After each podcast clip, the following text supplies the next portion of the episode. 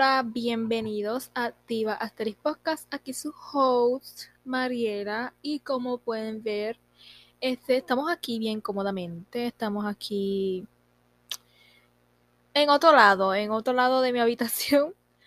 Yo dije, vamos a ir cómodos. Estamos en episodio de teorías, así que vamos a irnos cómodas con outfit comodito y vamos a aquí hablar de teorías. Pero como pudieron ver este, en el título, es el episodio número 2 de las teorías conspirativas en la segunda temporada de Diva Asterix.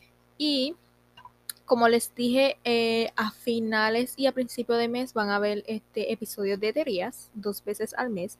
Así que ya estamos en el mes de abril con el segundo capítulo de teorías.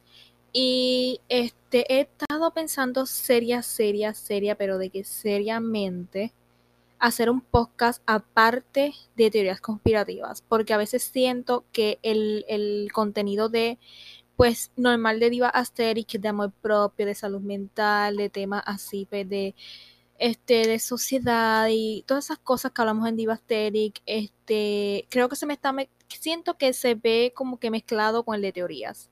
Y no quiero que se vea así, quiero que Diva Asterix tenga su esencia, pero a la vez yo digo, ay, pero es que son episodios, ¿verdad?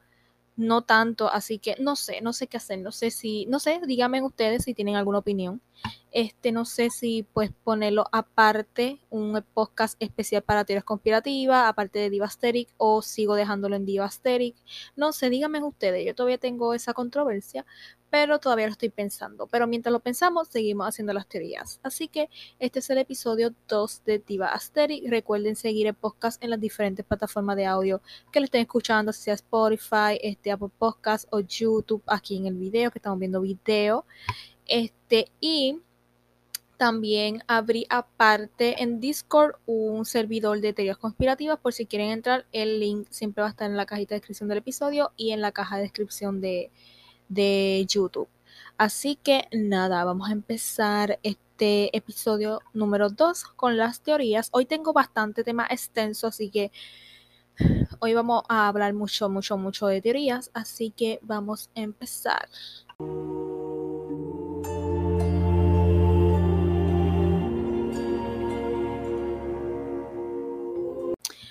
Ok, como he dicho anteriormente, eh, a mí me gustan todos estos temas de teorías. Es como que una pasión mía, no sé. Este, por tanto enigmas que hay, eh, ¿verdad?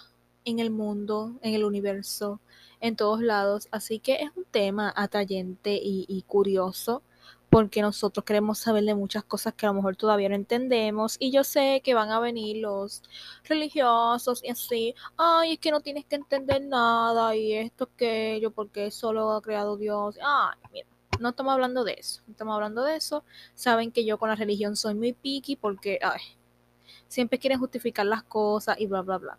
Así que pues no vamos a hablar de eso, pero yo sé que hay gente que a lo mejor es cristiana, tiene una religión y empiezan, no, pero es que esto y esto y aquello. Y es como que, mira, estamos aquí hablando de teoría, no estamos hablando de algo, ¿verdad? Que estamos, ¿verdad? Sabe, eh, sabemos, es que estamos haciendo teorías, ¿me entiendes? De algo que no sabemos si existe o sí o no. Así que cálmense un poco, no metan la religión tanto en cosas, cálmense.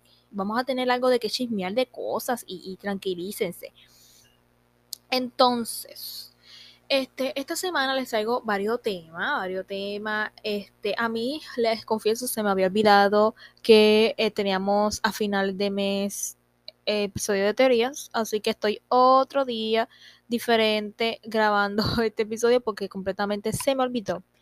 Este, el día antes de ustedes estar escuchando esto, yo estoy grabando esto porque se me había olvidado. Pero, este, este, esta semana eh, les tengo varios chismes a finales de mes de teorías, porque como recuerdan, yo veo algo, veo videos, cosas, escucho bla, bla, bla, yo las apunto rapidito y investigo. Y yo pues le busco información para yo saber de qué voy a estar hablando, ¿verdad? Para no hablar aquí estupideces. Así que yo hice mi investigación, anoche hice mi investigación, hace unos momentos hice mi investigación en algunos temas y estoy fresquecita, fresquecita de eh, información. Entonces, vamos a empezar fuerte, vamos a empezar, no tan fuerte, pero vamos a empezar con algo que todos hablamos. que a todos nos gusta, bueno, a casi todos nos gusta, y son los extraterrestres. Como siempre, aquí nuestros amiguitos, los extraterrestres, siempre van a estar presentes. La cosa es que este, se han visto, sabemos que a través de tantos años hemos visto, este, la gente ha visto, porque yo no he visto, pero la gente habla de avistamiento este, extraterrestre y naves y bla, bla, bla.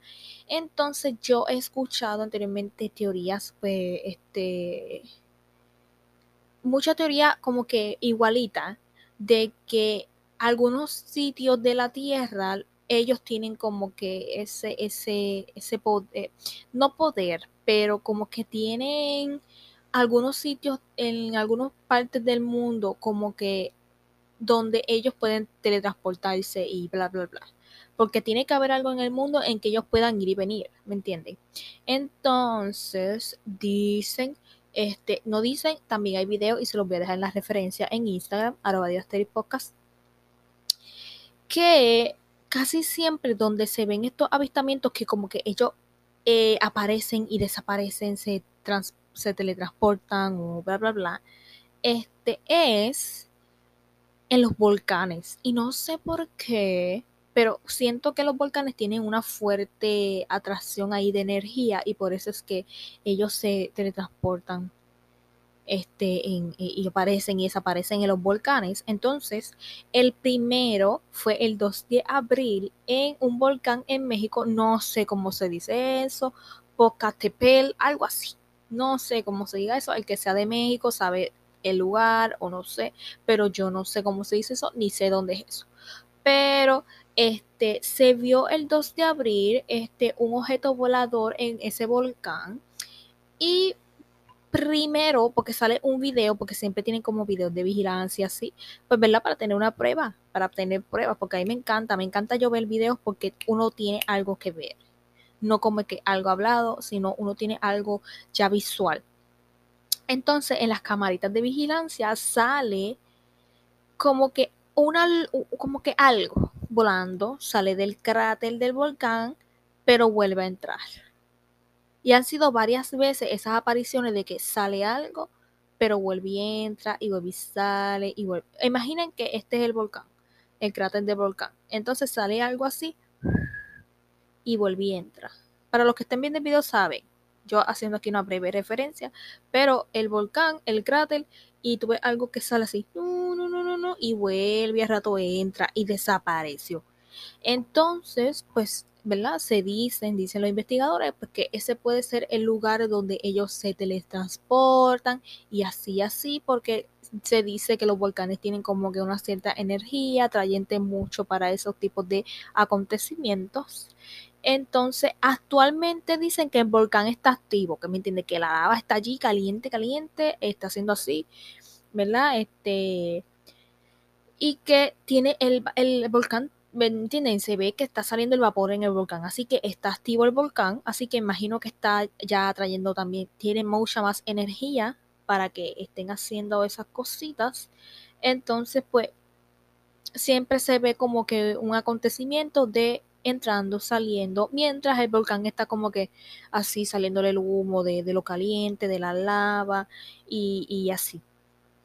Entonces, este, pues yo también, eh, según lo, ¿verdad? Mi pensamiento y según los investigadores, es como que, como una nave que está hecha por el hombre o cosas así, va a estar tan cerca de, de un cráter así tan caliente y bla, bla, bla. ¿Me entienden? Que según los investigadores, es como que ese objeto este, no puede ser creado por el hombre. Un objeto normal por el hombre no haría eso, ¿me entienden? Así que se los dejo su pensamiento, así que yo dejo que ustedes hagan sus conclusiones, yo tengo las mías, yo pienso que no es una nave así hecha por el hombre. ¿Me entienden? El hombre puede hacer muchas cosas locas, pero arriesgar a que una persona esté en la nave, arriesgarse a ir al fucking cráter de un volcán y tú no sabes si eso va a eruptar y hacer guau y Nunca un humano se va a arriesgar a cosas así. El que se arriesga es porque, no sé, pero no creo que, una nave normal por el hombre vaya a hacer una cosa así, mucho menos entrar y salir del cráter. O sea, ¿qué diante una nave? Y entonces después no se ve más, no se ve más eso, hasta que sale otra vez otra y vuelve y así. Así que no creo que sea algo hecho por el hombre que esté con esas cosas. Quién sabe, pero este, aquí es el, episodio de teoría, así que estamos haciendo la teoría conspirativa de que son los extraterrestres que se están teletransportando. Entonces, hay otro caso igual en Japón, en el monte Fuji, este, en el cual no está activo este volcán, pero recientemente ellos tienen también unas cámaras de vigilancia en este volcán y se ve una esfera blanca acercarse al volcán y desaparecer. No sé, yo creo que este es el, la noticia que yo vi que no es, que son varias esferas. Entonces, este, se dice lo mismo que el de México, que puede ser que no sea una inteligencia este, hecha por el hombre, que tiene que ser, pues que, eh, porque vemos que a veces las esferas no identificadas, eh, como que aparecen de momento y vuelven y desaparecen de momento. Es como que una nave hecha por el hombre no va a desaparecer y va a aparecer así de la nada, fuá, fuá. O sea, sabemos que no, tiene que pasar por un cierto lugar para poder llegar a su destino y tiene que ir para, ¿verdad? Pasar por sitio para llegar a su destino. No, una nave no va a aparecer y desaparecer así porque sí. Entonces, pues estas naves, pues obviamente entran al cráter y desaparecen, tú, tú no las ves más, pero al rato tú las ves que vuelven y salen, o sea, no, no va a ser una inteligencia hecha por el hombre. Entonces, pues los investigadores, lo que su conclusión es que estas naves no identificadas están pasando por portales dimensionales a través del universo y bla, bla, bla. Entonces, la forma más rápida, en vez de ellos viajar a, años luz, según, ¿verdad? Eh, lo del espacio, que tienes que viajar, qué sé yo, cuántos años luz para llegar a tal sitio, pues en vez de ellos viajar toda esa distancia, pues ellos la cortan pasando por portales dimensionales y aparecen y desaparecen en los lugares, así como que un, dos, tres, ¡pam! y apareció allí. Así que esa es la teoría de los investigadores que están pasando por portales dimensionales para pues ellos ir y venir en los diferentes, ¿verdad? Este lugares que qué sé yo, ellos están yendo. Así que eso es lo que está pasando. Entonces los portales dimensionales, pues al parecer muchos están en, los volcanes. Como tienen una buena fuente de energía y así, bla, bla, bla. Este, pues ahí están los volcanes, en los volcanes, y por eso es que tú los ves esas esferas, como que yendo y viniendo y desapareciendo en, en los volcanes. Pero es interesante esto porque no solo pasa en un lugar del mundo, pasan, eh, yo le traje dos ejemplos porque podemos ver que México está en América, Japón está al otro lado del mundo, entonces, ¿me entienden? No es una cosa que pasa en un lugar, es una cosa que pasa en diferentes puntos del mundo a ciertas muchas de distancia kilómetros que están pasando cosas muy similares. En Rusia también se vio, en otros países también se está viendo esto en volcanes, así que no es más que en Japón, en México, es como que en diferentes volcanes en el mundo, en diferentes países, está pasando. Pero yo le traje dos ejemplos por eso es que le estoy diciendo que también vi en la noticia que yo veo que está pasando también en diferentes sitios, no solamente en estos dos lugares. Pero eso, eso eso, eso, eso es lo que vinimos a hablar aquí de los extraterrestres, de, esos portales dimensionales, este, pues que están apareciendo diferentes volcanes, están saliendo noticias de, de, pues de esos naves no identificadas. ¿Ok? Si ustedes ven una noticia por ahí, eso va a seguir pasando. Según los investigadores, va a seguir pasando. Pero hasta ahí mi noticia de los volcanes y los portales dimensionales. Entonces, el siguiente tema es muy interesante porque eso, yo no sé si ustedes están muy pendientes a las noticias y así, yo estoy muy pendiente a las noticias, la verdad. Entonces, este, podemos este, saber, no sé si muchos de ustedes saben, que en el año pasado se iba a hacer el lanzamiento de Artemis o algo así de esa nave que iban a lanzar al espacio en Estados Unidos, en Florida, qué sé yo, que y hubo tantos tropiezos como que de tiempo y así que no, no la lanzaban y después se atrasaba y se atrasaba. Vamos a hablar de eso. Entonces saben que eh, recientemente sacó la NASA a los, a los eh, astronautas que van a ir en la misión Artemis que se va a lanzar en el 2024. Este, saben que hace poco presentaron a los astronautas y bla, bla, bla, entonces estábamos en muchos movimientos eso de los astronautas porque están entrevistándolo en diferentes lugares y todo eso, así que para el que no lo sabe, hay una misión de la NASA de este, ¿verdad? Estados Unidos, la NASA, este va a lanzar un cohete llamado Artemis con cuatro, creo que son cuatro astronautas, pues para ir pues este otra vez como que a la luna porque supuestamente hace muchos años se hizo la misión Apolo y bla, bla, bla, y se pisó la luna, el hombre pisó la luna. Yo, muy adentro de mí, yo siento que eso fue mentira. Pero, quién sabe. Este también otra cosa que yo voy a decir, y mucha gente se va a atacar por esto, pero yo pienso que la luna es como turbia. Yo pienso que la luna tiene cosas raras. Yo pienso que la luna es ficticia pero gente va a decir que no, que si esto, que si lo otro. Yo siento que la luna tiene cosas turbias, yo siento que ya la gente ha ido a la luna, yo siento que la luna este, en su capa linda que se ve al frente, pero detrás de esa cosa yo siento que hay más. Yo siento que en la luna hay mucho más de lo que nos están queriendo dar este, los gobiernos y, y bla, bla, bla. Yo siento, yo siento. Si estoy equivocada, pues ni modo.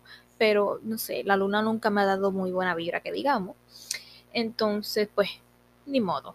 Este, entonces, llegando al tema otra vez, este, en noviembre de 2024, o sea, el año que viene, solo faltan, estamos en abril, mayo, junio,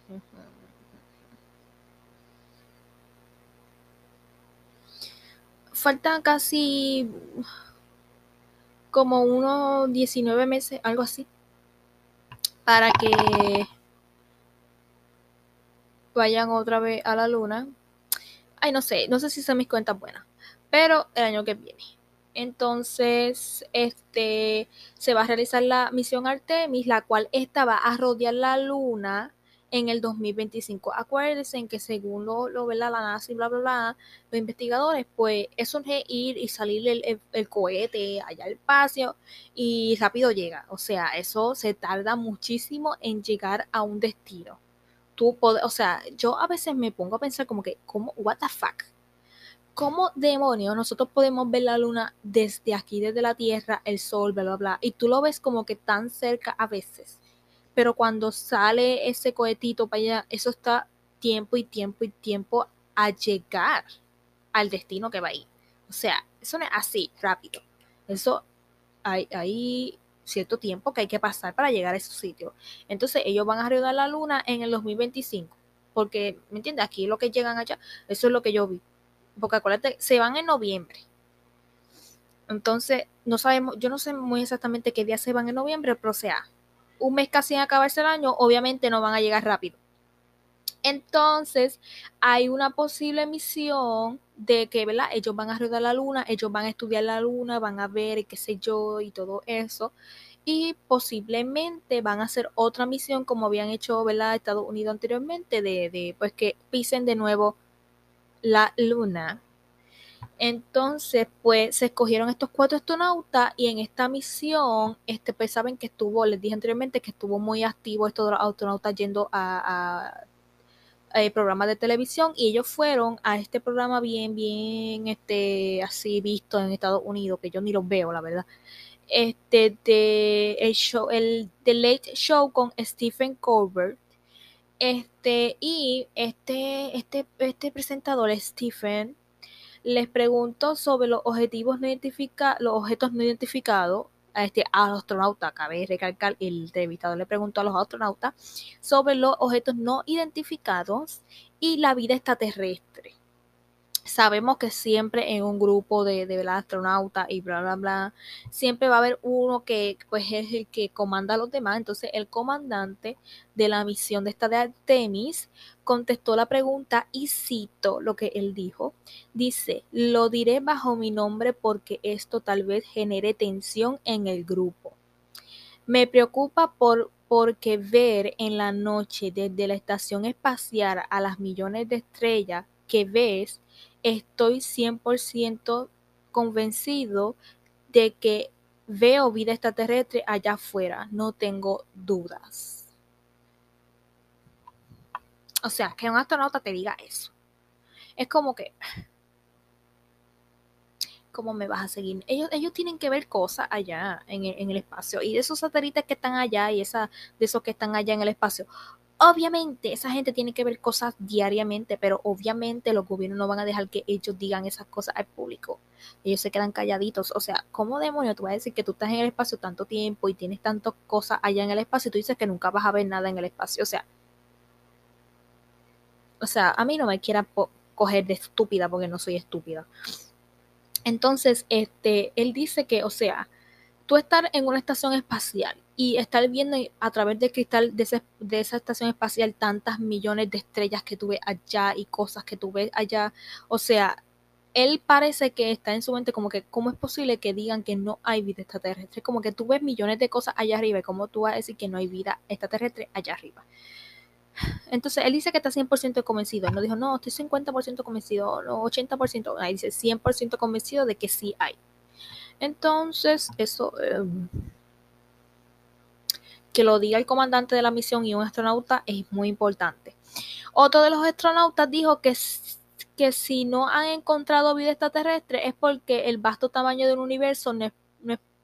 o sea, eh, escribí un disparate aquí porque yo lo escribí bien rapidito. Pero, porque yo estaba viendo la, la entrevista, obvio. Dice, e, él dijo, y lo estoy citando como él lo dijo, pero para explicárselo bien, porque no lo escribí bien muy bien. Él dijo que si no ha encontrado vida extraterrestre, es porque el universo es tan gigante. O sea, que no van a poder como que explorarlo así de la noche a la mañana. O sea, llevan años explorando el espacio y estudiando el espacio. Y como que es tan gigante que tú no vas a encontrar las cosas rápido. ¿no? Lo que tú quieres encontrar, vivir extraterrestre o cosas, no las vas a encontrar así porque sí, de la noche a la mañana. Eso coge tiempo. Y él dice como que tan gigante que es el universo, gigante, gigante, infinito, según ellos, es como que ¿cómo es que tú vas a creer que estamos solos? ¿Cómo tú vas a creer que un universo tan gigantesco, tú vas a creer que tú eres el único que está aquí? Que tú eres la, solamente la vida así inteligente y humana que va a haber en este universo. O sea, yo sé que la gente religiosa, la gente que no es científica, la gente que no cree en estas cosas va a decir, ay, por favor, porque siempre van a sacar una teoría de lo que ellos creen y de las cosas y obviamente te van a decir, no, es que Dios nos creó más que a nosotros y bla, bla, es como que... Pero, o sea, yo a veces me pongo a pensar como que, ¿cómo es que tú te vas a poner a, a poner a decir, ay, no, nosotros no somos los únicos en este universo, en este mundo, ok? Quizá en este planeta Tierra sí, pero tú no sabes si existen otras cosas más allá, allá afuera. Porque yo sepa, tú no has ido allá. ¿Cómo tú sabes que no existen cosas allá? O sea, hay veces que la gente como que su fanatismo en ciertas cosas como que lo hace cerrarse a ello y no como que piensan. Es como que, ¿cómo es que existe un universo tan gigantesco y supuestamente infinito y hay miles y miles de galaxias? ¿Cómo tú vas a decir que tú eres el único que va a existir aquí?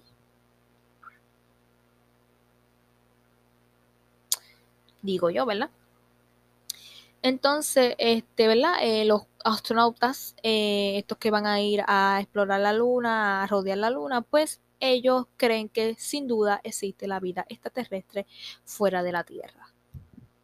Para que te lo digan unos astronautas es bastante importante, ¿eh? Bastante importante. Bastante importante. Ni modo.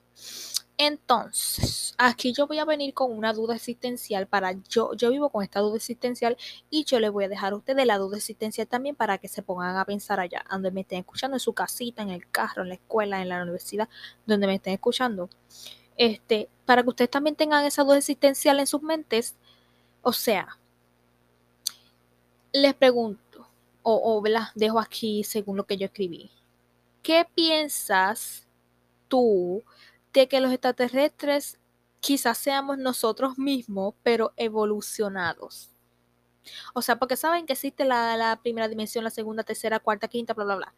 Entonces sabemos que nosotros, todo animal y todas cosas evolucionan. Dicen, eh, según esta gente que sabe de estas cosas, dicen que nosotros evolucionamos y qué sé yo qué, y las cosas evolucionan. Pónganse a pensar, vamos a hacer aquí un análisis, una crisis existencial. ¿Y si nosotros somos los extraterrestres? Pero hemos evolucionado. por eso es que no se, nos, no acercan tanto para no cambiar la línea de tiempo y el curso según está destinado las cosas, para que no nada cambie y tengamos que pasar por ese ciclo. O sea, ¿cómo les explico? O sea, si nosotros somos los evolucionados y somos los extraterrestres ya evolucionados, quizás ellos no sé, porque sabemos que dicen que aquí ya hay extraterrestres y bla, bla, bla, este, y otra cosa dicen que también como que ellos vienen y nos observan, pero no hacen como que un contacto directo. Entonces, ¿por qué no hacen ese contacto directo con nosotros? Es porque a lo mejor ellos nos están viendo a ver cómo es que nosotros vamos a seguir evolucionando o es, es ¿verdad? Evolucionando para no interferir en esa línea de tiempo y las cosas te... Maldita sea. Yo odio los animales de los vecinos porque los animales de los vecinos siempre están en mi casa. Les aclaro. Les aclaro, les aclaro. Yo voy a llamar a la policía te lo, se lo juro, un día esto yo voy a llamar a, esto no tiene que ver con esto, pero una queja existencial porque ustedes tienen que estar escuchándole el micrófono, porque se escucha. O sea, los animales de mi vecino se pasan en mi casa, o sea, diariamente. De todo, gallina, cabra, todo, en mi casa. Entonces, o sea, mis animalitos están encerrados, mis perritos están encerrados, ¿me entiendes? No están molestando al barrio, a, a la colonia, como le dicen otros lados, o sea, a nadie y por qué los vecinos, los animales de los vecinos tienen que estar en mi casa molestando. Pero la cosa es, ¿qué tal si eh, por eso es que los extraterrestres no hacen contacto tan directo con nosotros? Pues para no interferir en la línea de tiempo y en lo que está destinado y en lo que tiene que pasar, pues como que según ellos están viéndonos, como que vamos a ver cómo que ellos están allí evolucionando y qué cositas ellos están haciendo, ¿verdad? vamos a checar. Y entonces ellos vienen como a checar y eso. Por eso es que no hacen un contacto tan directo con nosotros. Quizás es una duda existencial que yo vi y yo dije, quizás, quién sabe, quién sabe, y somos nosotros mismos evolucionados. Porque saben que estamos ya en una dimensión diferente, estamos aquí en la, en la cuarta o qué sé yo, ya pasamos y que supuestamente estamos pasando ya a la siguiente dimensión. Ya mismo lo elevamos, dices tú. Entonces, esa es mi duda de asistencia para que ustedes también la piensen, para que ustedes también calculen esas cosas. No sabemos, ¿verdad? Son teorías, no son cosas que son realidad, pero quizás, quién sabe. Entonces, ahora vamos a hablar de un tema muy interesante que a mí me encantaba. Me encanta. Este, y yo no lo había hablado antes, ¿verdad? Había, creo que lo había mencionado anteriormente, pero no había como que acabado en ese, en ese tema. Y casualmente, mi amiguita Grace ¿Se, dice así? Sí, se dice Grace. Su nombre se dice Grace. Si no es así, me perdona. Pero este, mi amiguita Grace, este, estaba hablando con ella hace unos días. Eh, y ella me dijo como que, ay, tú habías hablado de esta cosa en el podcast, qué sé yo qué, y me lo recordó. Entonces, estábamos hablando de que solo el 5%, yo lo había mencionado anteriormente, que solo el 5% del océano había sido, pues, este, investigado. Entonces, el otro 95% entonces no se ha investigado. O sea, porque supuestamente, según dicen, la NASA había empezado con investigar el océano, se investigó el 5%, pararon de hacerlo y se movieron al espacio a investigar el espacio. Mucha gente dice que la NASA dejó, supuestamente, la NASA dejó de investigar el océano porque habían cosas turbias en el océano y que empezaron a buscar como una zona de escape para el espacio, como que mira, vamos a investigar el espacio para ver si podemos conseguir algo fuera del espacio para irnos de aquí. Eso fue teoría. Fue teoría, hay gente que habla de eso. No se sabe si es cierto porque la NASA nunca te va a decir nada. Pero hay gente pues que dice, yo estaba investigando sobre esto, les voy a decir esto, pero estoy de poquito en poco. Entonces, según este, Se ha explorado el 5%. Y yo digo, el 5% nada más con tanta tecnología que hay. Y o sea, la, la excusa tan estúpida que ponen, es, a mí me sorprende tanto. Porque yo te lo puedo entender de una parte. Pero o sea, ¿cómo es que los gobiernos no pueden estar investigando esto? Porque no tienen el interés de investigar esto, pero sí tienen interés de investigar fuera de la Tierra. Porque según el gobierno, la nazi, bla, bla, bla. Ellos dicen pues que no está, solo se ha explorado el 5% del océano porque no tienen los recursos, o sea, el dinerito, el billete, ¿verdad?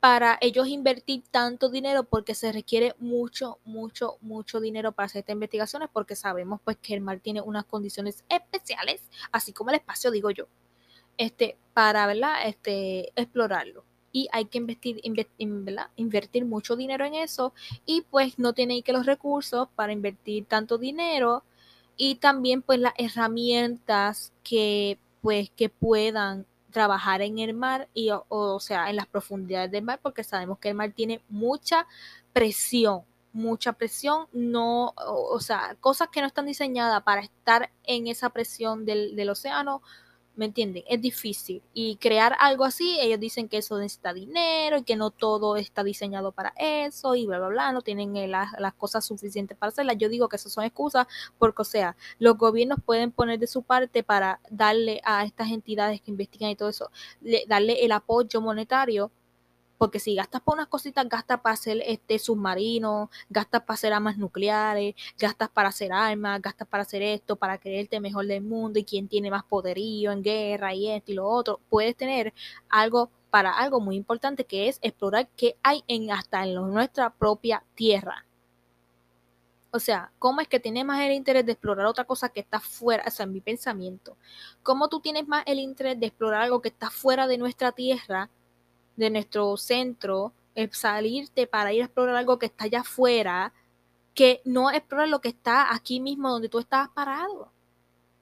O sea, ¿cómo, cómo es que tú pones tanto interés en, en investigar algo que está allá, que puedes dejar eso para después? Investigar algo que tú estás viviendo aquí. ¿Me entienden? O sea, yo todavía no entiendo el propósito de esta gente, la verdad. Entonces, pues según ellos no tienen el recurso, o sea, si tú tuvieras el interés, tú pudieras darle ayuda económica a todas estas entidades que averiguan el océano y les interesa tanto estos temas, tú puedes darle la ayuda. Porque tú tienes el poder. Tienes el poder para unas cosas, pero no tienes para otras. O sea, eso es lo que a mí me, a veces me, me, me hace conflicto.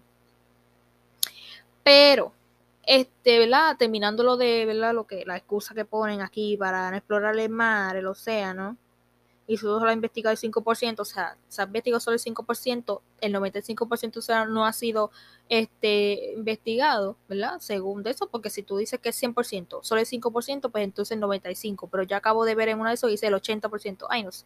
Pero o sea, la mayor parte del océano no ha sido, ¿verdad? Este, explorado. Es algo preocupante. Entonces, en otras cosas, en este canto de episodio vamos a hablar de cosas de océano, ¿ok? Aclarando porque a mí me interesa mucho. Yo, sinceramente, me interesa mucho estas cosas del océano y todo, pero yo le tengo un terror al océano. Se lo digo, un terror.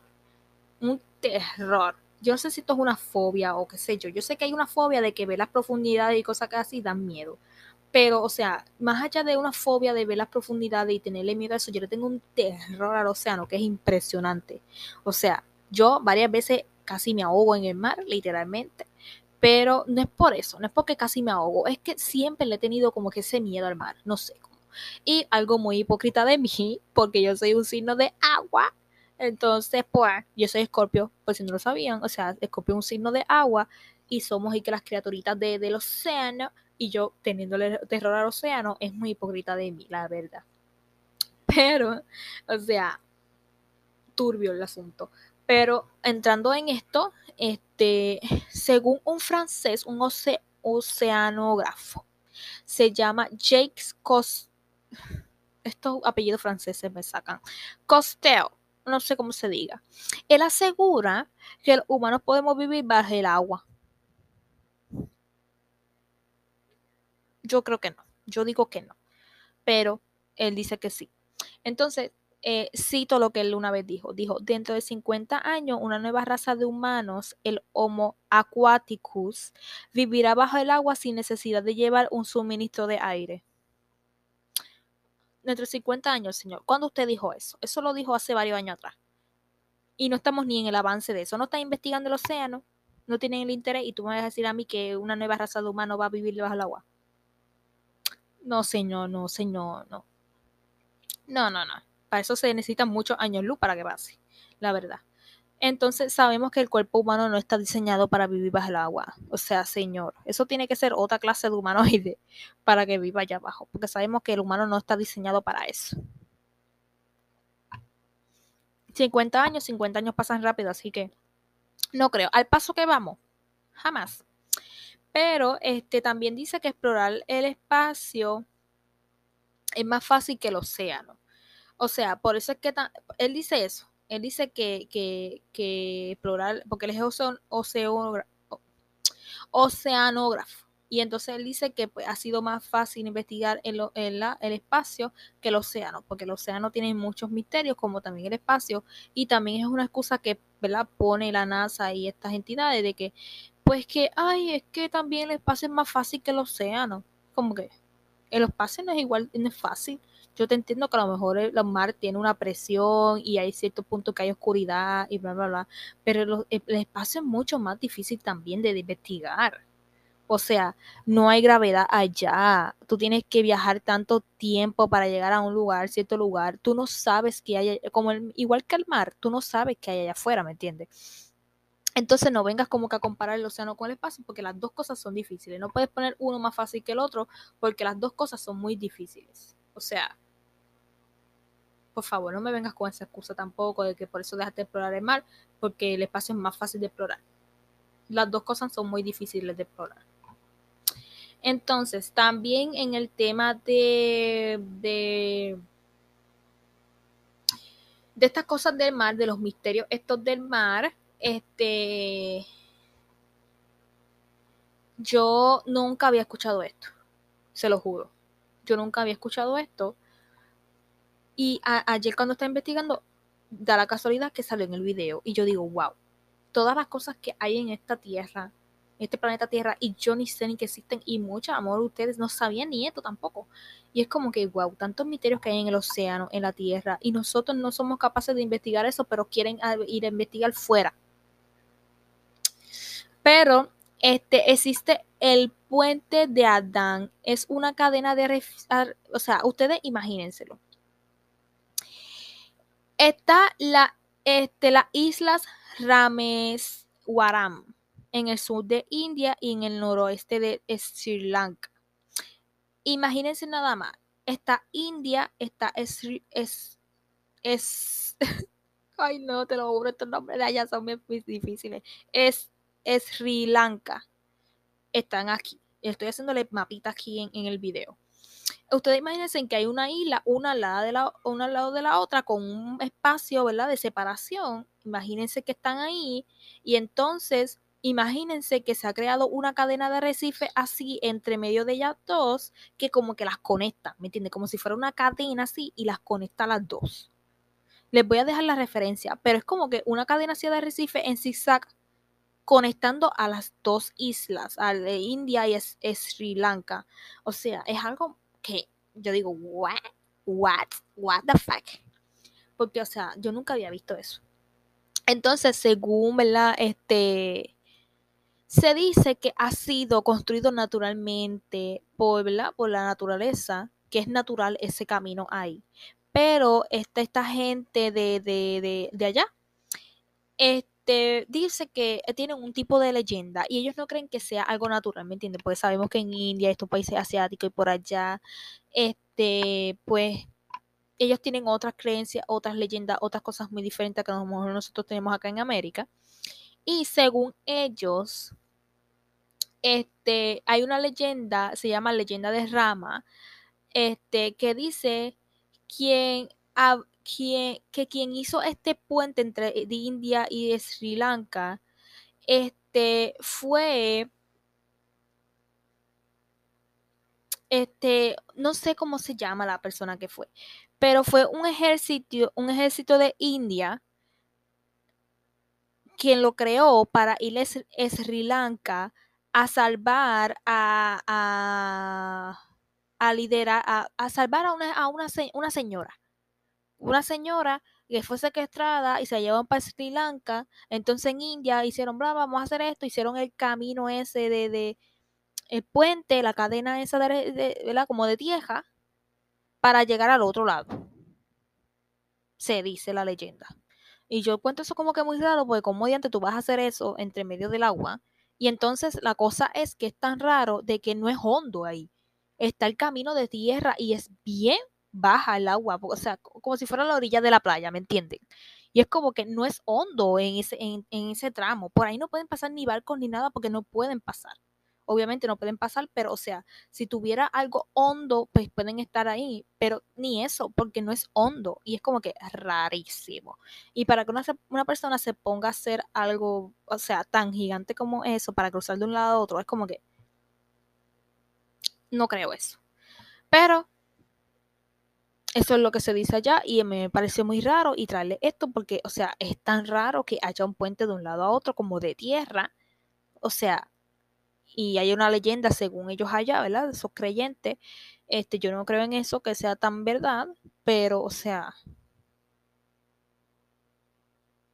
impresionante. Les voy a dejar las imágenes yo y se ve, o sea, se ve de cerca que han, pasado cámaras por allí, se ve bien de cerca y se ve tan raro como también se ve de satélite, se ve, o sea, India, Sri Lanka y se ve el camino así, o sea, impresion algo impresionante. Entonces, lo siguiente es, ¿ustedes se acuerdan de el Kraken? Que siempre le llaman en las películas de, los piratas del Caribe y siempre han contado esta historia de del, del monstruo, ¿verdad? Este destructor de barcos bla, bla, bla, que es como, como si fuera un pulpo y así, que tiene unos tentáculo y sale así del mar. Lo vimos en la película de los Piratas del Caribe. Y hay varias cosas que han hablado de eso y que un monstruo marino, que es como si fuera un pulpo, un calamar gigantísimo y pues destruye a los barcos y bla, bla, bla. Pues hay una teoría de que supuestamente existe, que no es algo de ciencia ficción que ponen en las películas y bla, bla, bla.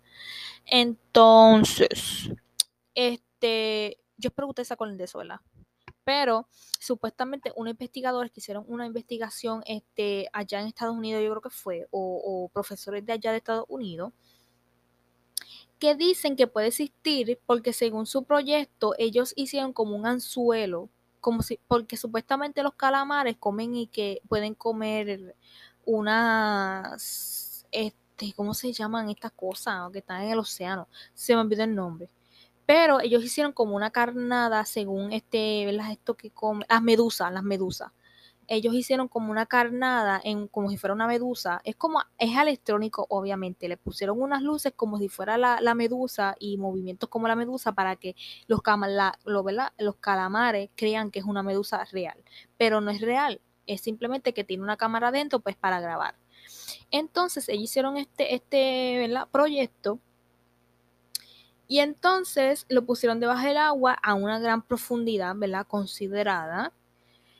Y este, ellos estuvieron como que esperando. Y yo dicen, mira, no va a haber aquí nada, aquí no va a aparecer nada, ha pasado mucho tiempo y bla, bla, bla. Pero hasta que apareció en la cámara unos tentáculos de calamar y pudieron captar un calamar gigantesco. O sea, tenía unos clases de tentáculos, pero larguísimos, ¿eh? De que largos, largos, largos, pero de que largo. O sea, y por eso es que ellos creen que, pues, estas cosas de que el kraken, de, de, que sale mucho este, en las películas y que se habla de el, el, el, el monstruo de barcos, puede que sí haya existido. Quizás no tan gigante como lo hacen ver en las películas, pero que sí haya existido o todavía en las profundidades exista un animal, un calamar así de gigante. ¿Por qué? Porque pues dicen que a unas grandes profundidades a lo mejor algunos animales pueden crecer muy grandes, más de lo normal. Entonces, este, supuestamente este calamar que ellos pudieron ver en cámara y pudieron estudiarlo, este, mide como hasta dos, de, o sea, mide el tamaño de una casa de dos pisos, de dos plantas, puede medir mucho más que eso. O sea, gigante nada más con un tentáculo me mata, la literal, nos mata todo. Así que eh, eh, su tamaño es considerable. viendo cómo algunos calamares son, que a lo mejor lo han captado y podemos verlo en fotos y en cámara, y su tamaño, o sea, este es gigante, gigante. Así que bastante grande ese calamar. por eso es que rápido dicen, sí, puede ser que haya existido el crack en este destructor de barco. Lo siguiente es, ustedes han escuchado este, este, ustedes obviamente lo han escuchado, han escuchado de El monstruo del lago Ness. Ustedes han escuchado de esta leyenda de que en el lago Ness este, existe un monstruo que vive allí y bla, bla, bla. Hay incluso una película que, y yo, yo creo que yo la tengo, no sé si ustedes la han visto, que es una película de un niño que encuentra como que un animalito en el agua y ese lo lleva y ese animalito sigue creciendo y creciendo y resulta que es el, bebé, ¿verdad? Del monstruo o algo así, del monstruo del lagonés y es un monstruo, ¿verdad? De, que se supone que vive en el, en el lagonés y el nene lo tiene y el nene pues como lo cuida como si fuera su animal y bla, bla, bla y crea una conexión con ese animalito, pero después lo devuelve y la gente descubre que es el monstruo del lagonés y qué sé yo qué, pero el nene trata de salvarlo, o sea, no sé si ustedes han visto esa película, yo la vi, yo creo que yo la tengo, y es muy cool esa película, la verdad, y te dan ganas de llorar y todo eso, pero, este, pues obviamente ustedes han escuchado eso del lagonés, y hay unos, ¿verdad? Esta gente que investiga el océano, pues querían ir a hacer esta investigación de a ver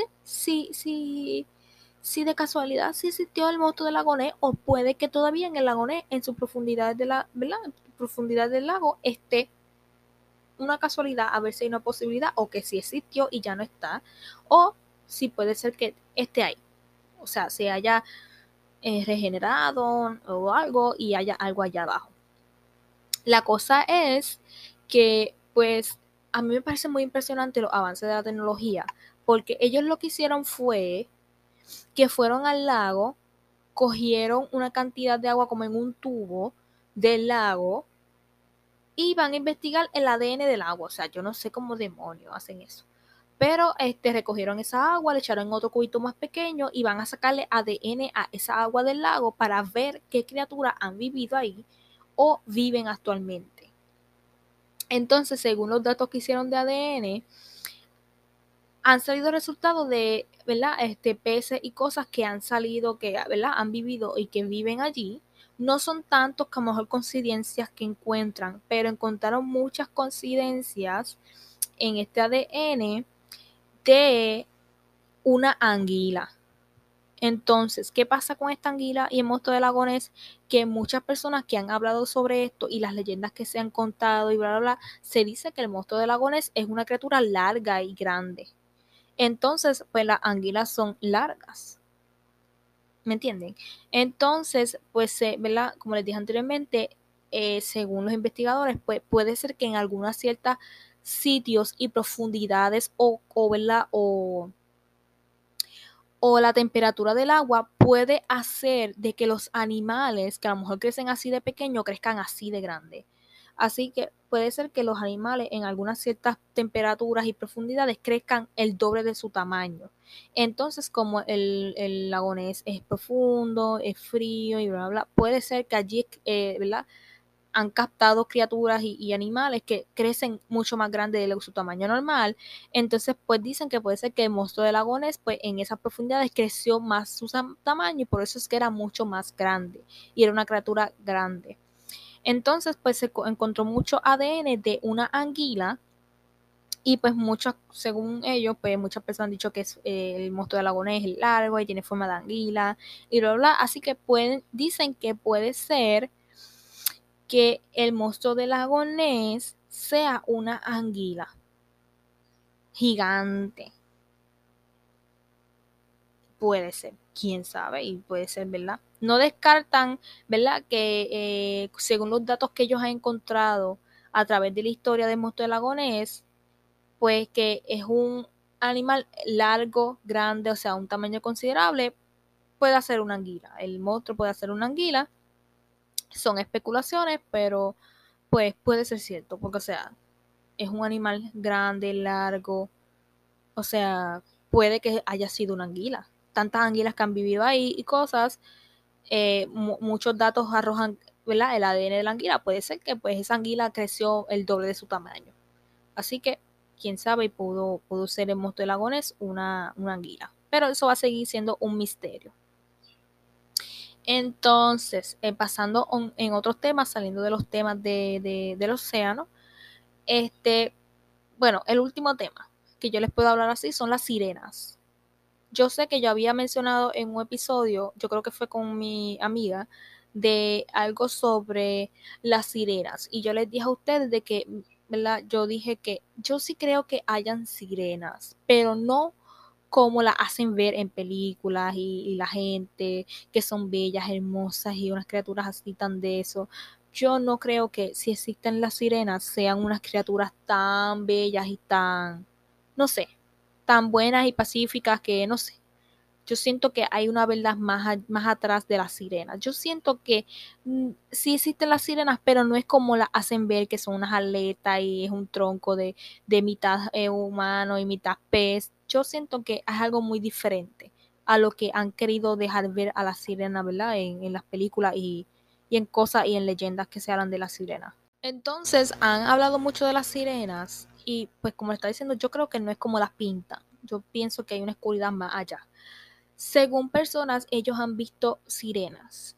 Ellos han visto este, supuestamente mujeres con torso ¿verdad? humano, este, mitad este pez, las han visto y que sentadas en, en, en las rocas, en los diferentes sitios, que su canto es para encantar a los hombres y hacer que se vuelvan locos por ella y ella acercarse y bla, bla, bla. Se dice muchas cosas. Pero hay mucha gente que ha descrito ver estas cosas en realidad. Hay gente que ha estado grabado. Yo acabo de ver ahorita un video sobre eso y el video se veía bien mentira. Dicen que no, que es la comparación de, de, pues de la calidad del video en los años que lo grabaron. O sea, se vio bien de mentira. O sea, se vio que, o sea, una, una mujer sentada así con aleta en una roca y de momento se paró, te miró y se fue nadando y se tiró al agua. O sea, se vio bien mentira. Pero yo siento que no es como las pintan a las sirenas de que son hermosas y mujeres ¿verdad? Si se dice mujeres porque son y femeninas.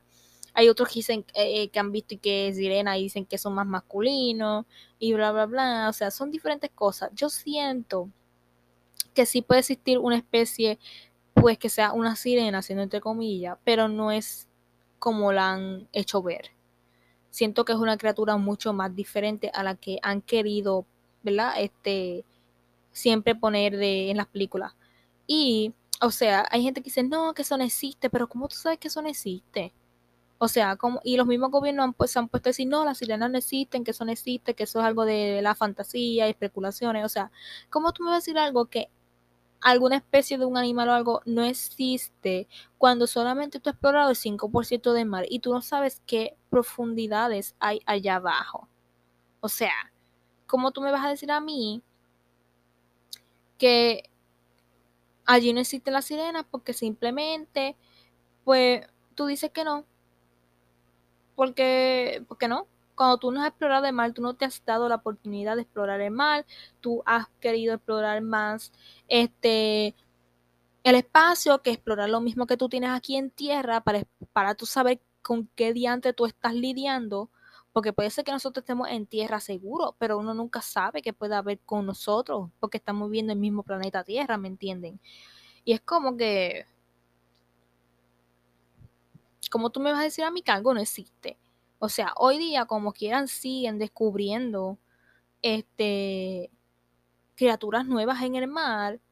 Incluso yo vi un pez que vi en uno de esos de criaturas que, ¿verdad? Raras y así, de un pez, literalmente que vive en las profundidades del agua y el pez, o sea, es un pez normal. Pero su cabeza, el dorso de su, pues sabemos que los peces tienen como que la cabeza así y los ojos aquí al frente o a veces de lado. Hay unos que lo tienen de frente, este lo tiene de frente y los tiene bien horrible los ojos, la verdad, los ojos. Y este tiene el dorso de su cabeza transparente, se le ve todo adentro, literalmente. Literal, se los juro, se los juro, yo lo vi en un video. Y entonces la mitad de su cuerpo tiene, es negro. Y su dorso de su cabeza es transparente. Se los juro. Si les puedo dejar foto en la referencia, a lo mejor les voy a tener que dejar dos posts de referencia porque son muchas cosas. Pero o sea, what the fuck. Que se le ve sus órganos al puto pez. Y se le ve su cabezota.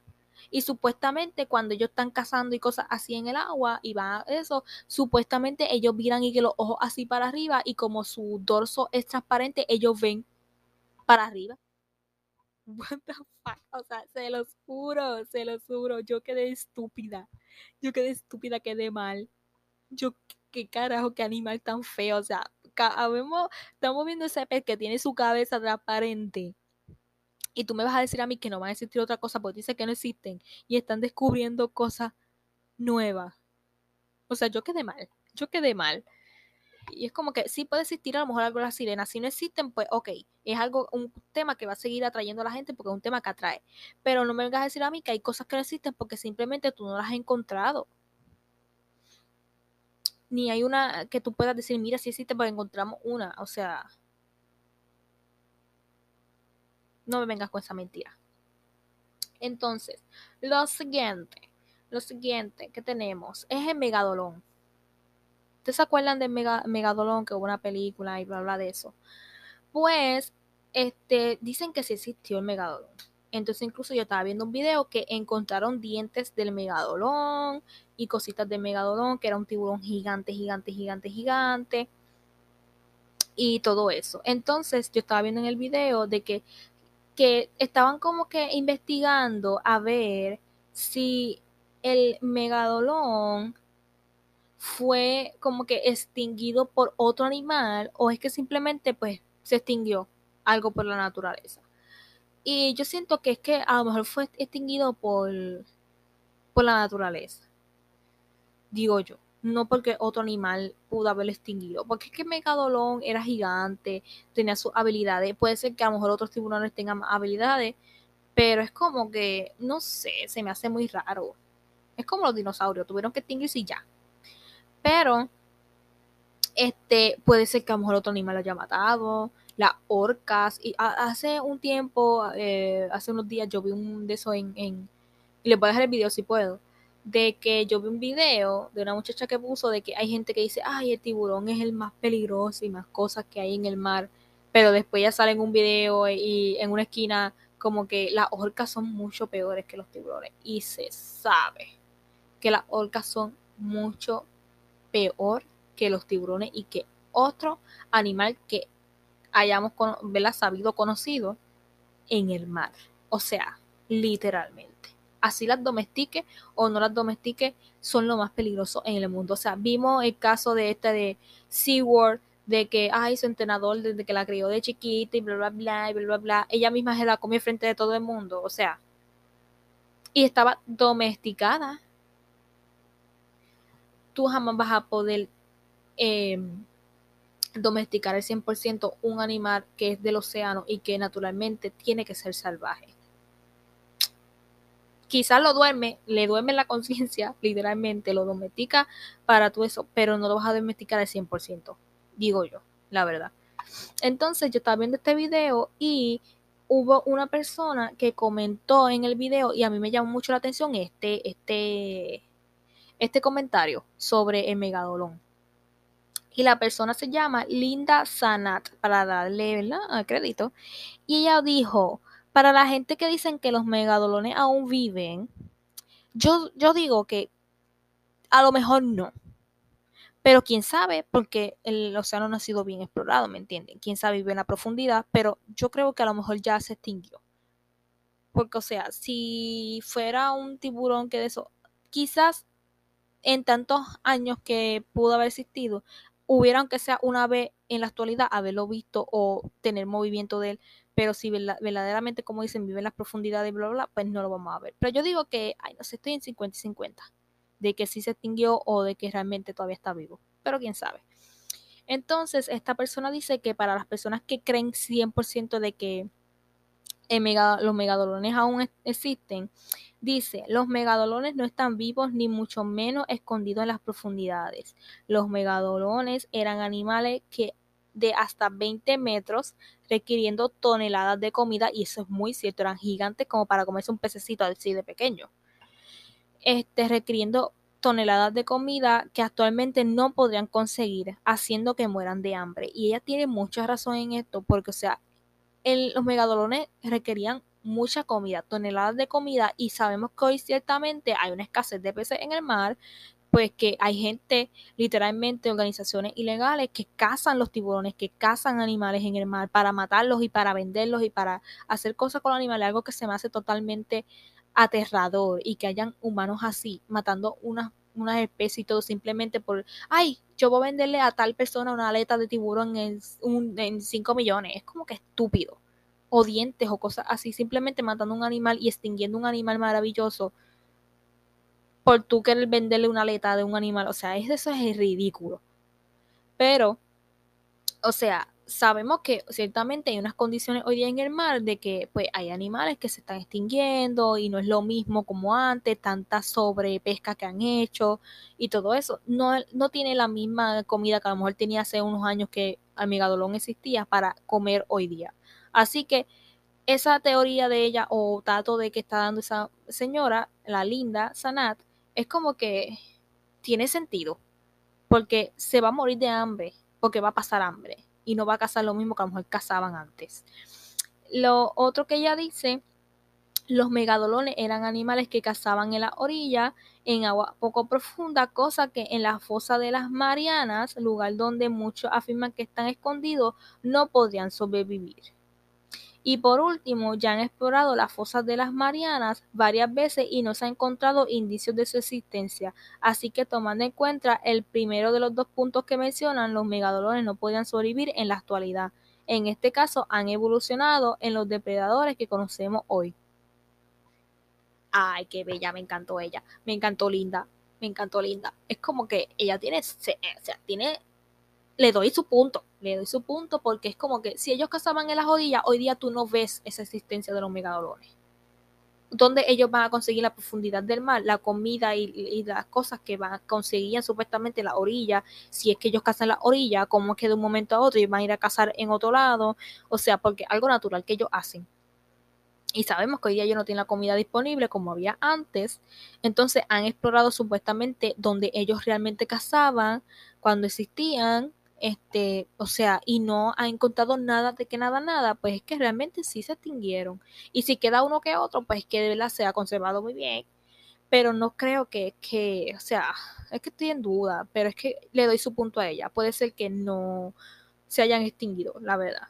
Porque, o sea, no podría sobrevivir hoy día en Megadolón con las cosas que están pasando y como ella dice, quizá en Megadolón, como son tiburones y hay diferentes tipos de tiburones, quizá evolucionó en otro tiburón y bla, bla, bla. Así que le doy su punto a Linda. Me encantó. Like al, al comentario de Linda, me encantó. Entonces, eso fue por lo de Megadolón, eso fue lo que me llamó la atención de Megadolón. Vamos a seguir con el siguiente tema. El último tema, estos últimos dos temas son enigmas en algunos lugares del mundo y hay muchísimos, pero yo apunté dos que a mí me encantó. Entonces, este, el primero es, y tiene que ver con el mar, dice círculo de cultivo submarino, y esto fue bien interesante, y yo lo conté como que es raro cuando lo escuché, pero después cuando vi el video yo dije, ay, qué bonito, yo digo, ay, sí, totalmente, totalmente, pero les cuento, círculo de cultivo submarino. Se ha dicho que en estos círculos se cosecha se cosecharon un acto de creatividad de una especie rara llamada Torqui, Torquigener pleurograma. Ni idea, pero es un pez. Para encontrar pareja. O sea, ellos crean este un, un como un círculo y le hacen como que sus, sus líneas y cosas del círculo, como si fuera una flor. Saben que las flores son redondas, pero tiene como que su relieve y cosas para hacerle su forma. Pues ellos hacen un círculo, hacen otro en el medio, como las flores, por ejemplo, los girasoles. Es como si fuera un girasol. Es, es redondo, entonces tiene otra bolita en el medio plana y ellos le hacen como que sus su, diseños así alrededor. Entonces, ellos hacen eso como un nido para esos peces, para ellos encontrar pareja y aparearse. Entonces, este, esas circunferencias pueden tener como menos 6 pies, entonces lo más lindo. Y yo dije, ¿cómo va a ser que ellos van a hacer eso? Pero yo vi el video y yo dije, ay, es la verdad, porque se vio en el video y o sea, evidencia ellos decoran el nido con conchitas esas de mar que hay en la, en la arena y así ellos van y las buscan y las ponen así, o sea, bien bonito, se lo juro, se lo juro. bien bello. Si ustedes quieren ver el video, porque a lo mejor no puedo dejar el video, ustedes busquen en YouTube, porque yo lo busqué en YouTube, dice, pongan círculo de cultivo submarino y, un, y va a aparecer un video de un pececito así en la, en la, en la arena, qué sé yo. Bien bello. Ay, me encantó. Y entonces ellos los decoran así, buscan cositas que están debajo del mar y los decoran para la hembra. Ay, en, ay, qué bonito. Me encantó. Entonces, este, ellos fueron descubiertos en las aguas japonesas. O sea, ellos habían visto estas cosas debajo del mar. Como que esto está bien raro, porque nunca hemos visto un animal haciendo esto. Entonces ellos rápido buscaron la teoría de que esto tiene que ser los extraterrestres que están haciendo esto en, el agua, porque sabemos que los, eh, los alienígenas este, supuestamente hacen unos relieves en los campos de cultivo y dejan dibujos y cosas ahí. Entonces, como estaban viendo como que estas cosas debajo del mar, ellos dijeron, los extraterrestres, los extraterrestres están haciendo esto debajo del mar. Y entonces yo dije, quizá, quién sabe. Pero pues este, ellos siguieron investigando esto hasta que pudieron documentar en video esto de los dos pececitos que hacen estos nidos en, debajo del mar. Entonces, esto se encontró en las aguas japonesas, en las islas Anami Ochima. Qué bello todo, ¿verdad?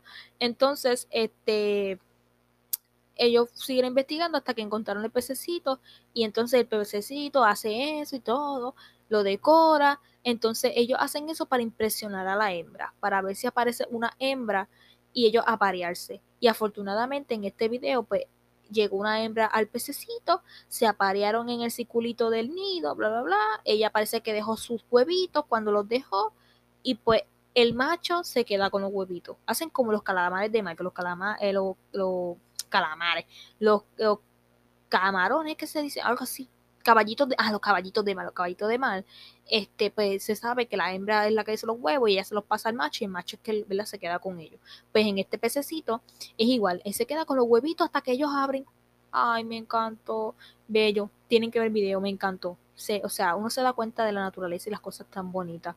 Me encantó cómo él lo decoraba y lo hacía así. Y hasta le sacaba la basura que caía así de las cosas del mar, que, cuando él escalvaba salían, porque él escalva y se tardó una semana en hacer el nido. Ay, pobrecito. Pero le llegó su hembra y pudo poner los huevitos. Tuvo recompensa. Pero, o sea, él le sacaba la basurita y todo. O sea, bien bonito. Nunca había visto eso, la verdad. Bien bonito. Entonces, por último, un, lugar muy misterioso en el mundo, o algunos lugares extraños en el mundo. Yo no sé, a lo mejor ustedes han escuchado este. Si quizás no, pues ahora lo, lo saben el bosque del suicidio en Japón. Este se llama Aikonihara Hukai. Eso mismo, eso mismo.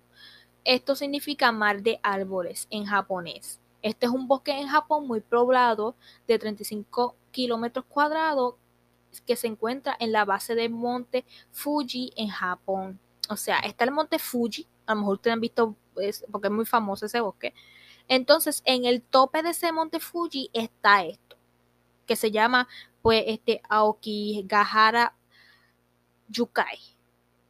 ¿Ok? Está en el tope. Entonces, sí, el bosque a lo mejor tiene su de eso, pero cuando tú ves este bosque, el Aokigahara, tú ves que hay mar y mar y mar y mar y mar de árboles. Por eso es que le dicen mar de árboles a, a este bosquecito dentro del monte Fuji. Entonces, se dice que este lugar es bien silencioso y que es popularmente conocido como el bosque suicida porque en este bosque la gente va a quitarse la vida. lamentable, ¿no? Y ahora que yo empiezo a hablar de esto, me acuerdo de, de Moonbin. Si ustedes no saben, este murió un idol coreano hace unos días, supuestamente de un suicidio. Este, este, ay, yo no sé si estoy en, YouTube me lo va a aceptar yo diciendo esto, pero voy a tratar de silenciarlo o hacer algo, porque no, sé si se puede decir esa palabra. Pero, pues ese, entonces, este, según, todavía está investigando de autopsia y todo eso, pero me da mucha tristeza y me acuerdo de Moonbeam. Pero, ni modo. Este, no me voy a poner triste porque yo he llorado mucho por ese muchacho la verdad. Me encantaba, él me encantaba, me fascinaba. pero este, la gente va a quitarse la vida a este bosque y por eso es muy conocido este, este lugar. En Japón internacionalmente y mucho por mucho por los japoneses, pero también intencionalmente ha cogido mucha fama porque muchos canales de televisión y muchos documentales se han ido a hacer. Entonces se recuperan hasta 100 cuerpos o más por año en ese monte de tantas personas que se van a entonces, este, muchos mueren por sobredosis o van y se cuelgan, para no decir la palabra, ¿verdad? Este, sobredosis o van y se cuelgan este, allí. Es triste, es muy triste. Y, y con tantas cosas que a lo mejor pasan en ese bosque, tanta gente lamentándose, triste, con unas energías muy negativas, se entiende de que por qué este lugar es tan misterioso, porque es tan energético negativamente, por eso es que, porque muchas personas han ido a este bosque y dicen que sienten esa presión como que negativa y densa allí, porque o sea, va gente a, o sea, acabar con su vida, ¿me entiendes? Y se van a quedar todas esas cosas y pueden que sus almas queden allí, sus espíritus, bla, bla, bla, ¿me entiendes? O sea, es entendible este, esta situación. Es como, yo, escuché hace varios días, es como que, nunca lo había pensado, pero es como, este bosque es como que lo, como lo, las discotecas, los antros, como ustedes les digan. Yo no sé si ustedes, pero ustedes han sentido que ustedes van a una discoteca o un antro, un club cerrado y todo eso. Ustedes a veces no sienten una presión bien densa. Yo siempre he este, he tenido como que ese beso y siempre siento algo bien denso en esos lugares. Y como en los paris, esto de música electrónica que yo antes iba y todas estas cosas, como el ultra y todas estas cosas que daban antes, que yo iba mucho, yo sentía mucho esa, esa, esa carga energética bien negativa. Y en este bosque está esa carga negativa y una energía muy densa. Y se entiende totalmente porque, o sea, es una energía muy negativa que va allí, es como que va a terminar, va a terminar con, su vida, o sea, se entiende. Entonces, este, en la entrada del bosque Aokigahara hay un cartel, porque obviamente los gualabosques y cosas quieren evitar eso, ¿me entienden? Es algo muy triste, quieren evitarlo. Y en la entrada del bosque este, dice, y cito, hay un cartel que dice, tu vida es un hermoso regalo de tus padres. Por favor, piensa en tus padres, hermanos e hijos. No te lo guardes, habla de tus problemas. Yo sé que, que dice, ay, sí, habla de tus problemas y cosas, pero yo sé que hay gente que no puede. Yo sé que hay gente que no puede hablar de sus problemas, que hay gente que les hace difícil, no encuentran la manera, y esta es la manera más fácil para ellos de terminar con eso. Yo sé, es difícil, pero pues también hay que entender a la persona, que no pueden abrirse así fácilmente, no pueden hablar de sus cosas fácilmente, no es la solución, pero pues también hay que entender a la persona que se siente muy mal. Pero este, ellos le, eh, me hace muy bonito de que se preocupen mucho y que le dejen este cartel diciéndole a la gente que mira, busca ayuda, te podemos ayudar, esto, lo otro, piensa en esto, o sea, me parece muy bueno que tengan la conciencia de dejarle eso allí a, a las personas que van. Este, incluso este, muchos excursionistas, la gente que va, porque obviamente hay gente que va a explorar el, el bosque, este, y hay gente que va a otra cosa, claramente. Entonces los excursionistas saben, porque como un bosque tan, ¿verdad? Un mar de árboles, te puedes perder y supuestamente allí no hay señal, las brújulas se dañan, cosas así. Hay gente que dice muy mística, dicen que pues como hay cosas densas allí, pues esas cosas hacen que estas cosas pasen.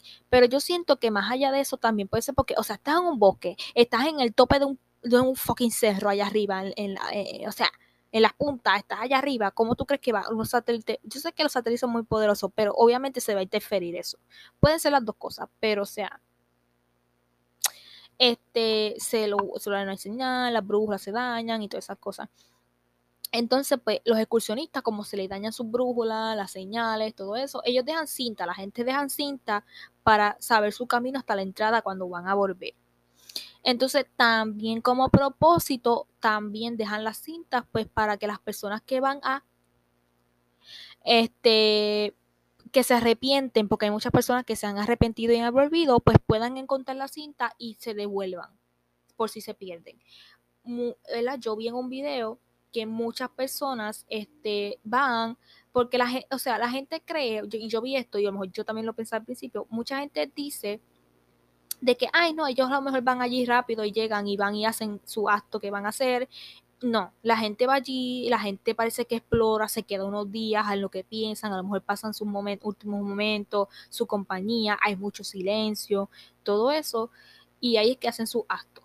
O sea, a lo mejor en esa reflexión que pasan esos días allí, acampando o algo, quizás ellos piensan de que, ay, no, me arrepiento, no quiero hacerlo y quieren volver para atrás.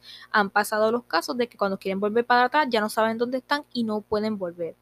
Así que, pues, obviamente, pues quedan allí con hambre, mueren de hambre y bla, bla, bla, de la, de la eh, pues, situaciones. No querían hacerlo, pero pasa de que sí llegan a morir pues porque se perdieron y no pueden encontrar la salida.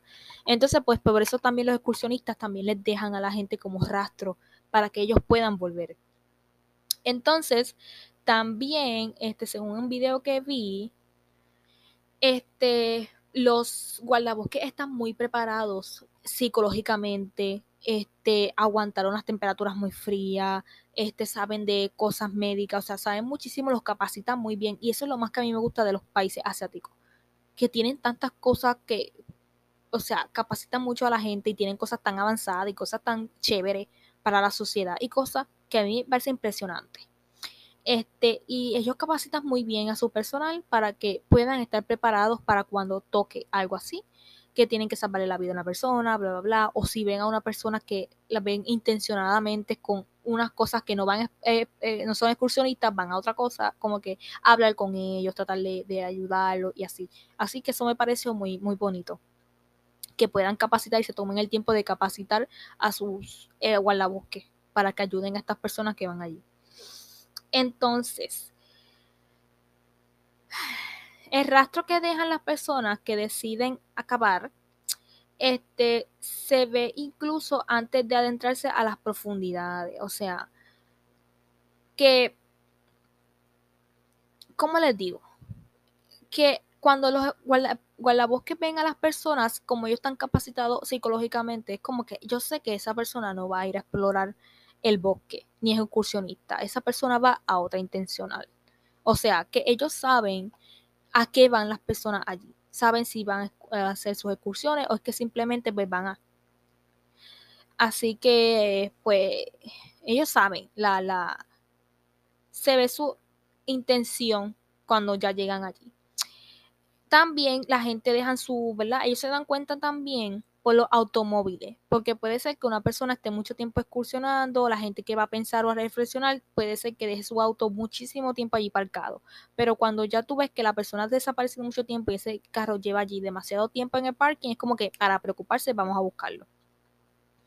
Entonces dejan sus automóviles allí en el olvidado, este, el parque también a veces, este, los árboles quedan las sogas, pues porque se cuelgan obviamente este, se ven las sogas, se ven objetos allí dejados, perdidos, se han visto cosas de fogatas que han hecho fogatas, las, casas de campaña, las cosas que llevan, se encuentran muchas cosas de los, ¿verdad? De las personas que van al bosque, pues a terminar con sus vidas, se quedan allí mucho olvidadas y quizás pues muchos de estos bosques por respetar dejan las cosas allí, las personas dejan las cosas allí.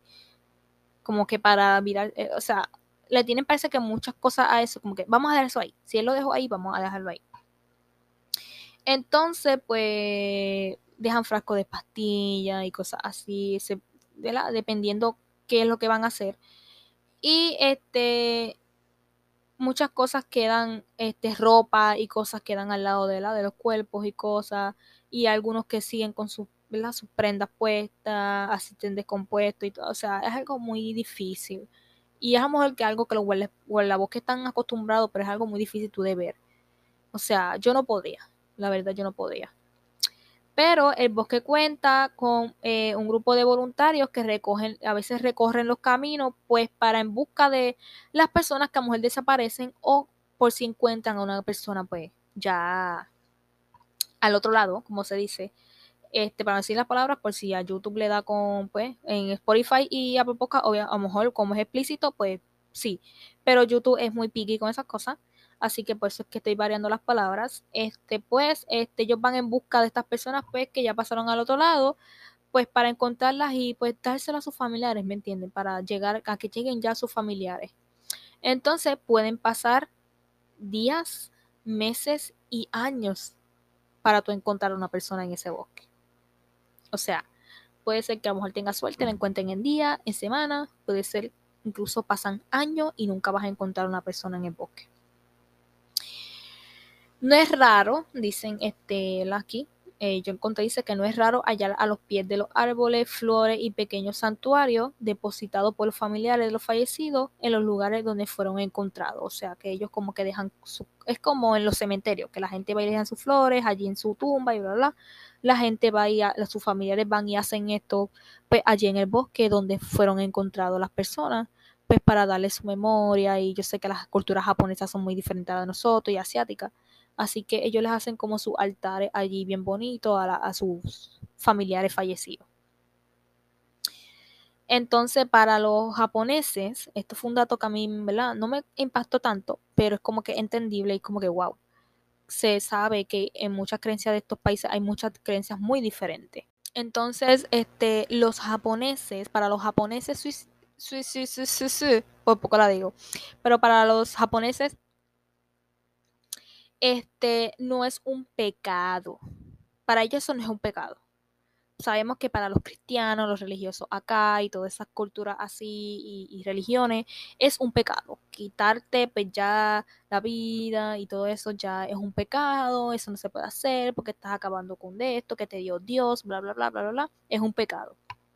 Pero para los japoneses no es un pecado porque sabemos que mayormente los asiáticos no son cristianos hay asiáticos cristianos, hay muchas iglesias en Asia, la verdad. En Corea hay, hay, yo he visto mucho, que yo sigo esto, mucho estos temas, hay muchas personas que son cristianas, pero hay otras que son budistas y creen en otras cosas, pero, ¿verdad? Hay, hay varias, varias iglesias cristianas en Asia. En, Corea del Sur también hay muchas y en Asia hay muchas de eso. Sabemos que a lo mejor no, no es la, la religión más este, trabajada o católica y así, pero hay, hay gente, hay gente. Entonces, este, porque ellos no son, ¿verdad? Ni cristianos, ni tienen estas religiones que a lo mejor en América hay, la gente tiene tanto, y no tienen ese pensamiento del suicidio. Entonces, para ellos es algo totalmente diferente este tema, porque para ellos no es un pecado. Para ellos no es un pecado que las personas pues se quiten su vida y bla, bla, bla. Para ellos, pues, como que no es mal. Entonces, yo no sé si ustedes sabían que, ya acabando, hay una película sobre este bosque de eh, allá en, Japón, a, a, Aokija. Ay, no, Dios mío, ¿por qué tan difícil? Aokigahara, este, hay, un, hay una película de este bosque este, que salió en el 2016, incluso yo creo que yo tengo la película por ahí, yo la tengo, yo la había comprado porque me interesó mucho esta película, este, así que yo, yo creo que yo la tenía, yo la tengo por ahí. Entonces salió en el 2016 que se llama The Forest. Este eh, se hizo en este bosque, muchas de las escenas se hizo en el bosque, algunas cosas fueron, ¿verdad? Eh, escenarios fueron recreados en un estudio y bla, bla, bla, pero este, se hicieron escenas en el bosque. ¿Verdad? Con profesionales que pues guías y cosas para que no se pierdan y cosas utilizaron policías y cosas así eh, japoneses, personas japonesas, pues obviamente fue en Japón, así que pues para hacer un poquito más vivencia a la película, pues le hicieron muchas escenas. Ya sabemos que hay veces que hacen las películas y cambian las escenas, las recrean para que crean que es allá, pero no son allá, pero sí las hicieron allá en el bosque y todo eso. Entonces, este, se hizo esta película, en el, eh, salió en el 2016 más o menos, les voy a dar un resumen, es una, dos hermanas gemelas, que eh, principalmente una de las hermanas gemelas este, le dejó un mensaje a su hermana de que supuestamente, yo no sé si ella vivía en Japón o algo así, fue a viajar para allá y pues eh, la hermana desapareció. Y parece que la hermana se fue al monte Aokigahara pues a y pues este su hermana parece que a lo mejor no podía creer eso o cosas así y su hermana va a Japón pues, a buscarla para poder encontrarla y así así pero la hermana cuando viaja a Japón eh, pasan cosas extrañas se le aparecen cositas y así es como de suspenso y miedo esta película, así que pues, pero a mí me llama mucho la atención por el tema de lo, porque o sea, para ver el, el bosque y cosas así, porque estaba muy entrelazado el tema, este, y me pareció muy interesante. Y pues la hermana va y la busca y ella se adentra al bosque, las quiere buscar y pasan muchísimas cosas. No les voy a decir el final, pues por si ustedes las quieren ver. Pero, o sea, muy impresionante el final. Lela hace un plot twist impresionante. Pero, este, me pareció, y hicieron muchas escenas fuertes de que se veían la gente, y, me entiende, este, y cositas, hicieron unas escenas fuertes pero no se sale de la realidad. La verdad, yo vi que esa escena no se sale de la realidad, este, y te da a entender mucho de que sí puede haber una, una, densa negatividad y densa energía en ese bosque, porque obviamente la gente está quitándose, ¿verdad? Y es como que cosas negativas van a quedar allí. Otro dato que les quería dar era de que eh, pasó, yo vi que en un documental que vi, en un video que fue una persona allí a, a, a contándole un poquito de chisme, ¿verdad? Este, para terminar rápido, porque ya llevamos muchísimo tiempo. Este, de que, pues, como les digo, eh, ellos al principio, la gente ya en Japón y estas cosas, estas de eso en el bosque, ellos daban como tal la, la, la cantidad de personas que siempre iban al año, qué sé yo, a cometer estos actos y cosas. Y parece que desde que ellos empezaron a dar esas informaciones, se volvió popular en Bosque para ir a hacer esos actos. Y pues ellos decidieron guardarse las cosas y que no salieran en las medios de televisión ni nada de eso, pues para no aumentar pues eh, la popularidad del bosque y que más gente fuera de diferentes partes del mundo y las mismas personas japonesas para el bosque a que cometan estas cosas. Este, esto surgió por una novela de, de un, un, señor ahí, qué sé yo, que, de que era como Romeo y Julieta, más o menos así, de pues que las, las, la pareja no podía estar junta, no la permitían, bla, bla, y ellos fueron a este bosque y hicieron estos actos. Y parece que se volvió, parece que, que popular esta novelita, y, y ahí fue que empezó a hacer esto, porque supuestamente pues ellos fueron a hacer esto y también otro libro que escribió otra persona que da y que supuestamente eh, eh, todos los tips para que tú hagas esto. O sea, yo no entiendo cómo hay gente que hace esto. O sea, literal. ¿Cómo tú puedes hacer un libro, escribirle a una persona, hacer que todas las cosas que pueden ser posibles para hacer tú esto? O sea, hello, tú tienes que estar malito de tu cabeza, la verdad. Pero este también este, se hizo un libro que decía que pues las cosas que tú puedes hacer para... Y pues también da la casualidad que te recomiende este bosque pues para que tú vayas a hacer eso, mira qué casualidad, porque es un lugar tranquilo, no hay tanta gente, este silencioso y tú puedes hacer como que esos actos allí tranquilamente. Y entonces desde ahí se volvió popular este bosque por eso, o sea, es que la gente es bien estúpida a veces, ¿verdad? Entonces también en el bosque este cuando tú entras, este creo que lo van a ver en la película pero cuando se entra, si ven la película, ¿verdad? Y si buscan documentales y cosas o fotos, van a ver que en algún, uh, cuando tú entras más allá del camino, vas a ver una soga con unos carteles, ¿verdad? Que le ponen en japonés para que la gente no siga ese curso, porque ellos le han trazado ya un curso a las personas, un camino para que ellos sigan ese camino, ¿verdad? Y sigan orientados en ese camino. No se bien por otros sitios para que no se pierdan, obviamente. Si tú te vas por el camino correcto, dejas tus cositas, puede que no te pierdas, pero ¿verdad? Le tapan algunos sitios a la gente. Obviamente hay gente que si va a hacer esto no hace caso pero, ¿me entiendes? Le dejan como que letrero y cosas de que no pases por aquí porque estando en la, la, la, la el, el, curso del bosque te puedes perder, bla, bla, bla, bla, bla, bla, bla. Entonces, pues eso me parece también interesante que también le dejen advertencia a la gente y todo eso. Entonces, eso lo van a ver si buscan fotos. Pueden buscar fotos, le ponen así el bosque de los este, y este, lo van a encontrar y van a ver muchas fotos y todo eso. También si buscan la película, este, también le, The Forest, este, le va a salir. Este, y para terminar, pues hicieron una entrevista a los actores de esta película y pusieron unos videos detrás de escenas y cosas de que sí, este sí es densa allí la energía. Ellos dicen, se siente extraño, es bien silencioso. Y mientras ellos hacían escenas de noche, ellos escuchaban unas cositas raras. Es como que sentían presencias raras. O sea, sentían la vida pesada del bosque. Y eh, ruido extraño.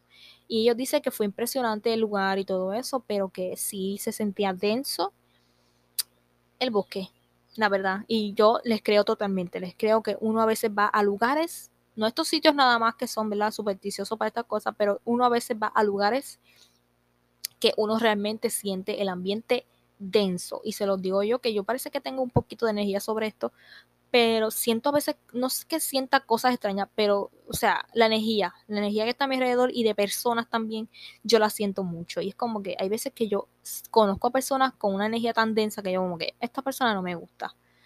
Entonces también voy a lugares, entro a lugares y siento la, energía bien densa en algunos lugares. Y yo, este lugar tiene una energía tan densa y tan, no sé, tan cargada que no me gusta. Así que yo entiendo perfectamente de que la gente que va allí diga, sí, este bosque tiene una energía tan densa por, porque, o sea, es entendible por qué. Pero esos fueron todos los temas que podíamos hablar en este episodio número 2 de teorías.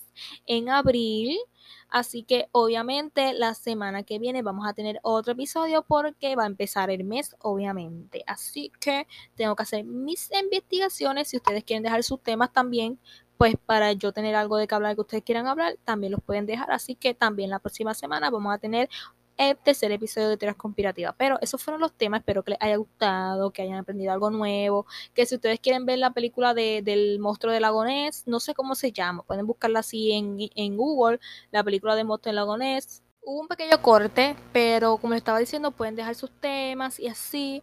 Este, la semana que viene va a haber otro episodio de teorías, porque obviamente está empezando el mes y es empezando y terminando el mes. Este, así que este, espero que les haya gustado los temas y todo eso, que hayan aprendido. Ah, lo de la película que pueden buscarla en Google como, no sé, póngale como que la película de Monstruo Lagonés o algo así, creo que les va a salir. Es viejita la película, así que este y la de The Forest, este también la pueden buscar, la verdad.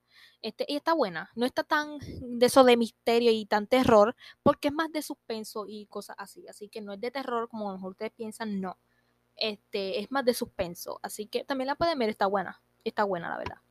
Este, así que nada, eso fue todo. Este, espero que le, ¿verdad? Este, sigan el podcast en Spotify, Apple Podcast, YouTube. Estamos aquí relax en el video. Eh. Hoy me puse aquí yo bien relax. Este, pero espero que les haya gustado y que esperen el próximo la semana que viene y el, los episodios súper normales de Divaster y los miércoles. Así que nada, espero que disfruten de su fin de semana, que la pasen súper y que su abril haya terminado excelente, la verdad, porque el mío fue excelente. Así que espero que ustedes hayan disfrutado su mes, que disfruten su fin de semana y este nos escuchamos en el episodio 3 la semana que viene y en los episodios regulares de Diva Podcast. Bye.